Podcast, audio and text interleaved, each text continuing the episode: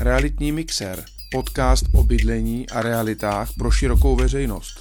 Kupovat, prodávat, znát tržní cenu, každý občas potřebuje. To je ta správná chvíle najít si vhodnou epizodu z realitního mixéru, pohodlně se usadit do klubovky nebo si dát sluchátka do uší a začít s námi pořádně realitně mixovat. Dámy a pánové, vítám vás u dalšího dílu pořadu Realitní mixér.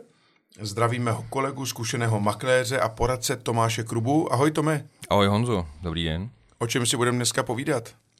Říkali jsme si, že eh, se teďka podíváme na téma, které hodně lidí zajímá, a to sice, jak je to s rekreačními nemovitostmi, chaty a chalupy. A jaká jsou rizika při tom, když si vyhlížíte svůj druhý domov? Hele, v principu jsou asi dvě, dva typy poptávky v této chvíli. Eh, první je, lidi chtějí uh, část svého týdne strávit v přírodě a proto hledají chatu a chalupu. A druhá věc je biznisová. Uh, je procento lidí, kteří mají dost peněz, přemýšlí, jak je investovat Kam a uložit? pořízení si uh, investiční nemovitosti ve formě chaty a chalupy na pronájem je rozumný biznis. Já si pamatuju, že když jsem mluvil jednou s nějakými zahraničními klienty, myslím, že to byli francouzi nebo angličani, a říkal jsem jim, že jsme jako chud, chudí a jsme chudá země Evropské unie a oni říkali, ale vždyť vy máte všichni dva baráky a co známe Pražáky nebo Brňáky, ti všichni mají tam, kde bydlí, nějaký domov a pak mají ještě chalupu. To my si ve Francii nemůžeme vůbec dovolit. No, tak tady uh, všichni dobře víme, že spousta chat a chalup byla postavena i bez povolení, takže kdo jí má legálně je otázka. Tak byl to u nich ze socialismu, že jo, samozřejmě, u nich z té šedi a odjezd někam, kde si můžu trávit čas sám a nebýt odposloucháván nejbližším estébákem.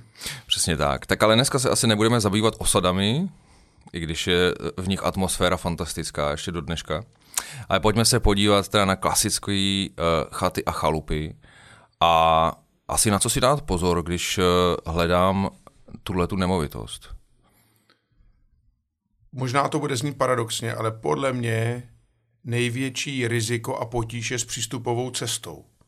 OK, znamená- můžeš nám to vysvětlit nějak?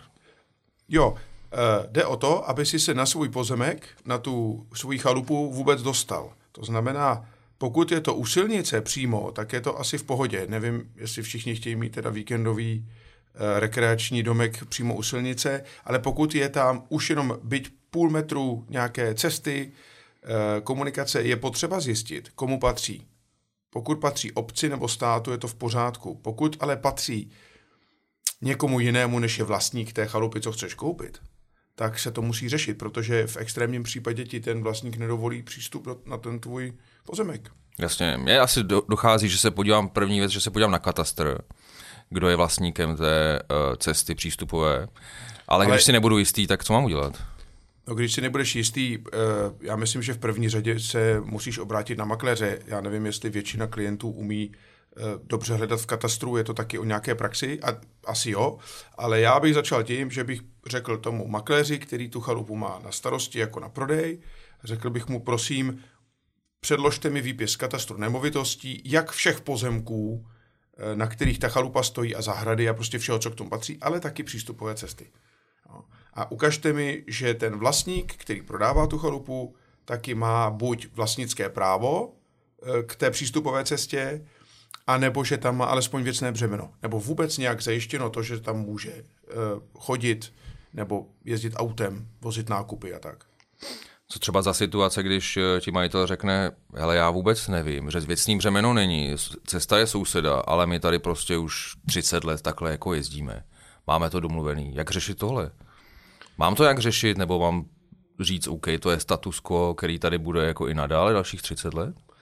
Eh, Když se nebudeš tomu sousedovi líbit, tak ti může začít dělat potíže. A ty nemáš moc šanci. Pak tě čekají soudní tahanice a není vůbec jisté, že z toho vyjdeš jako dobře. To znamená, za mě to není bezpečné. Bezpečné je, když ty máš garantovaný přístup. Takže je třeba udělat nějakou dohodu jo, s tím sousedem, dát tam věcné břemeno nebo odkoupit kus té cesty eh, a stačí spoluvlastnický podíl nějaký částečný. Eh, Ale je potřeba mít jistotu, že opravdu tam budeš moct přijít, přijet kdykoliv. Já uznávám, že ta zvyková práva jako fungují, nebo ty zvyklosti, ale je to hodně o tom, že tam se ty lidi znají, ale už, už jenom to, když někdo pak zemře a přijdou dědicové a ty mají jiný náhled na věc, tak už začínají problémy v tu chvíli, nebo můžou začít. Dobrý, super. Uh, děkuju moc. Uh, ještě asi jedna věc je, co jsme se docela častokrát s tím potkali, je, že úplně nekoresponduje majitel chaty a majitel pozemku. Často se prodává chata bez pozemku, uh, může být třeba obecní nebo patří někomu jinému, platí se tam nájem. Jakým způsobem se mm-hmm. řeší jako tohleto? Já vím, že existuje nějaký předkupní práva, Stahuje se to i na tohleto? Prodávám chalupu? Ano. No s předkupními právě je teďka malinko zmatek, protože poslanci eh, před několika lety přijali nějaký zákon a teď ho zase novelizovali letos v červenci, nebo to bylo už loni v červenci dokonce, kdy eh, se to mění, ale nicméně to, co zůstává, je předkupní právo, pokud je jiný vlastník pozemku a jiný vlastník stavby na tom pozemku. Takže pokud chce klient prodat chatu jako tu stavbu, tak přednostní právo předkupní má vlastník pozemku. A naopak, pokud chce někdo prodat jenom ten pozemek, třeba to vlastní obec, a chce ho prodat, tak předkupní právo má vlastník té stavby. To je třeba respektovat. Potom, když si kupuješ chalupu a pozemek ti nepatří a je na něj nájemní smlouva a ta nájemní smlouva má rozumné parametry, to je zejména teda cena pronájmu a délka toho pronájmu, tak to není riziko. Prostě to je fakt a ušetříš zase, že zaplatíš méně za pozemek, protože si ho vlastně pronajímáš a splácíš to v ročních nájmech. Může ti to být nepohodlné, to je jiná věc. Můžeš požádat obec o odkup, ale některé obce to nechtějí. Prostě chtějí to mít pod kontrolou a nedovolí ti to koupit. Asi je potřeba si tam hlídat jako výpovědní dobu a tyhle ty věci, viď? Není to nic extra nebezpečného, je s tím trošku víc práce, ale říkám, je to o tom, že jednou za rok nebo měsíčně podle velikosti pozemku a výše toho nájemného zaplatíte nájemné, ale tak vás to teď stojí, já nevím, o půl milionu míň třeba, protože vlastně nekupujete pozemek. Jasně, no. Akorát je prostě potíž, že tam nemůžete růst po další chatku. To Dobrý. je pravda. Uh, fajn, dejme tomu, vyhlídl jsem si svoji chatu vysněnou, uh, na co bych se měl zaměřit, co ta nemovitost má mít. Asi si zkontroluji, jestli je tam voda, jestli tam je nějaká studna, je tam elektrika. Některé chaty jsou bez elektriky, jak je to asi s kanalizací, s žumpou. Na co si dát pozor?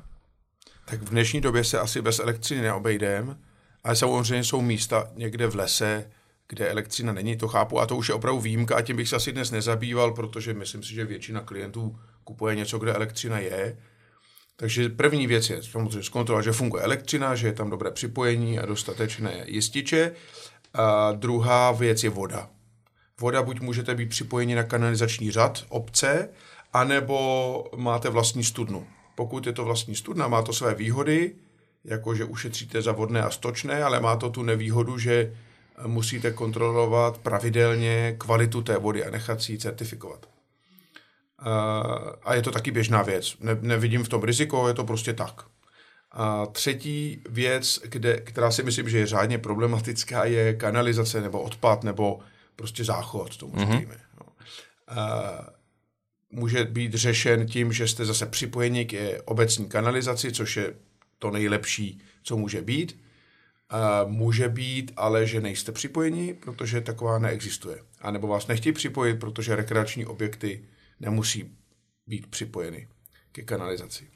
Tak v takovém případě vám zbývá zkontrolovat, jestli se na oseptik nebo o žumpu a kam se to vyváží, kam to všechno jde. Ono to samozřejmě není jen toaleta, je to i, když se sprchujete v koupelně, nebo je to eh, voda od špinavého nádobí eh, a je potřeba řešit, kam to jde, protože moje zkušenost je, že eh, jako minimálně v polovině případů je to řešeno nelegálně, že se to odplavuje kam si do polí a nikdo to neřeší, protože tak mají všichni, a, nebo většina lidí, ale jednoho dne se to řešit může. No.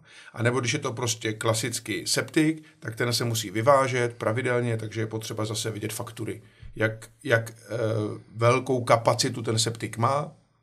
Třeba na chalupě, kterou vlastníme my v naší rodině, tam vyvážíme jednou za rok e, septik, protože tak to je, máme kapacitu tak akorát, že to stačí, zároveň si dáváme pozor, eh, jak tam plítváme či neplítváme s vodou. A vy máte velkou rodinu, co já vím, takže...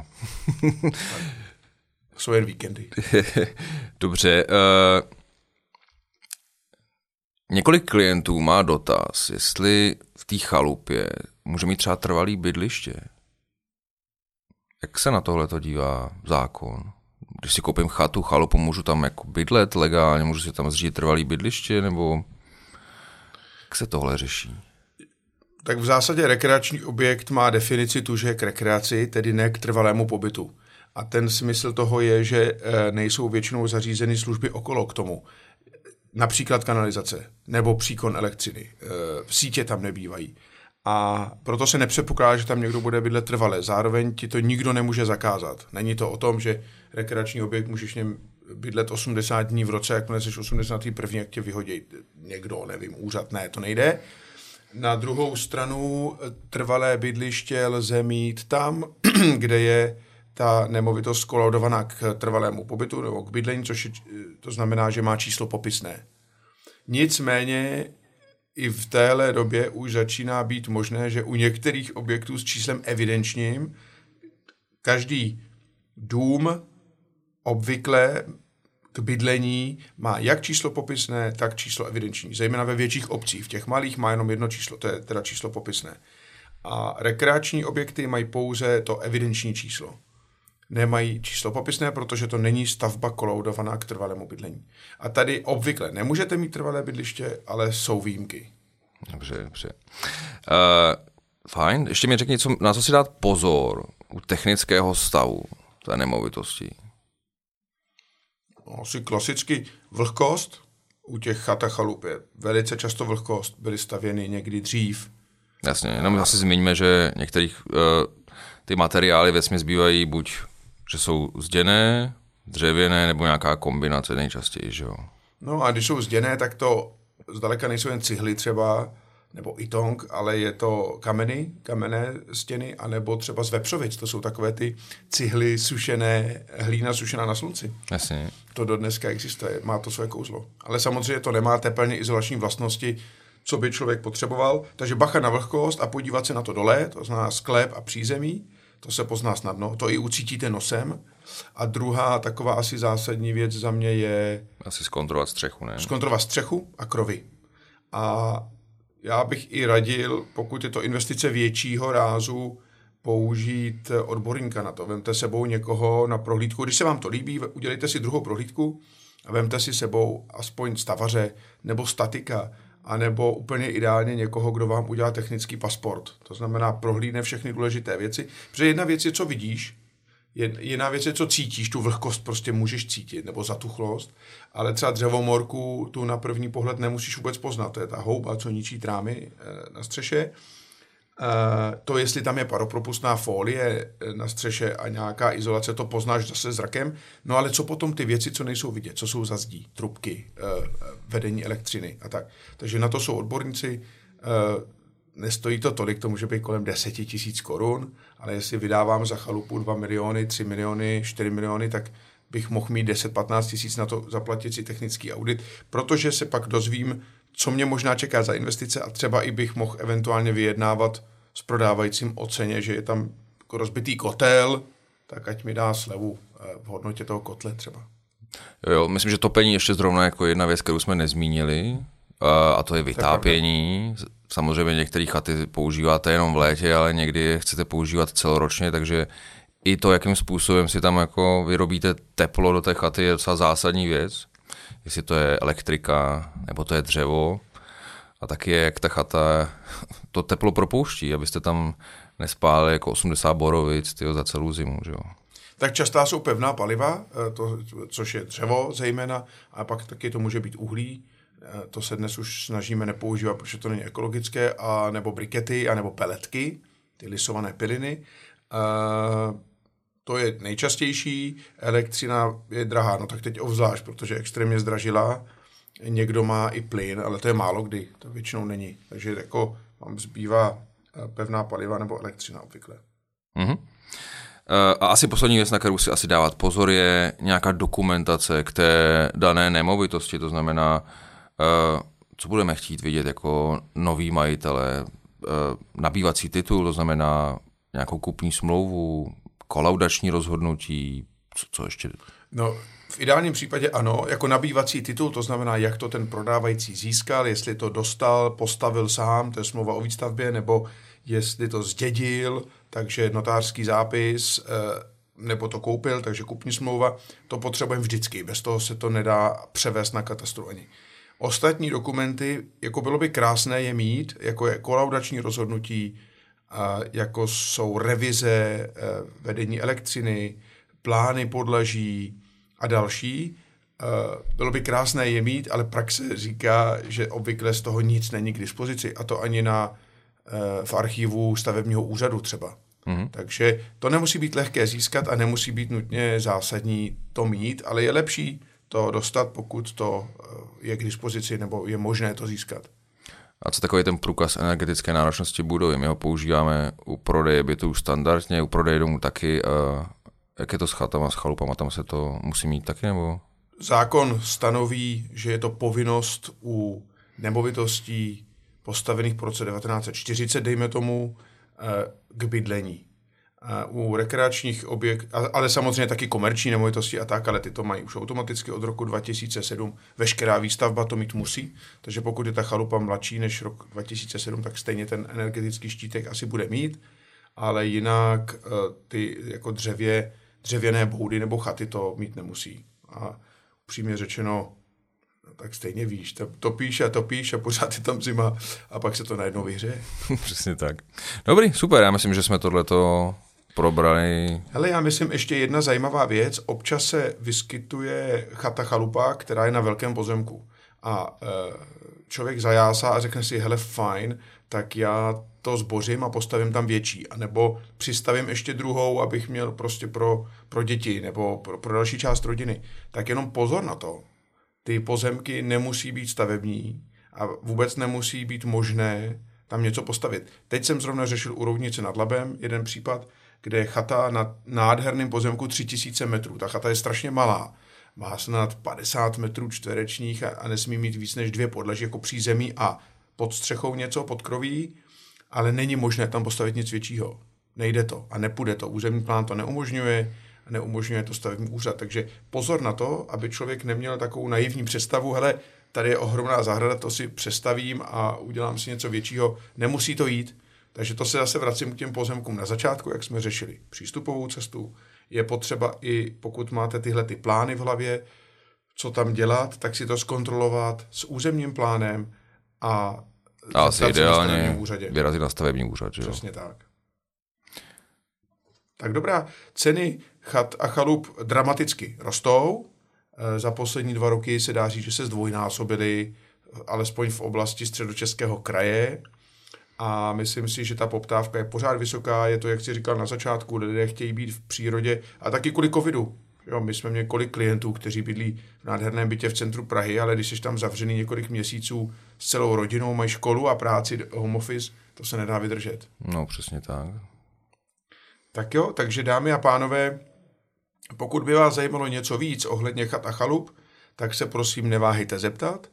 Eh, pokud se vám dnešní podcast líbil, tak mu prosím dejte like, pošlete ho svým přátelům na Facebooku, na Instagramu, eh, pod realitním mixerem nebo Jan Reality můžete dát svoje hodnocení nebo to ocenit nějakým lajkem a my se budeme těšit s kolegou Tomášem Krubou. Ahoj Tomáši. Ahoj Honzo.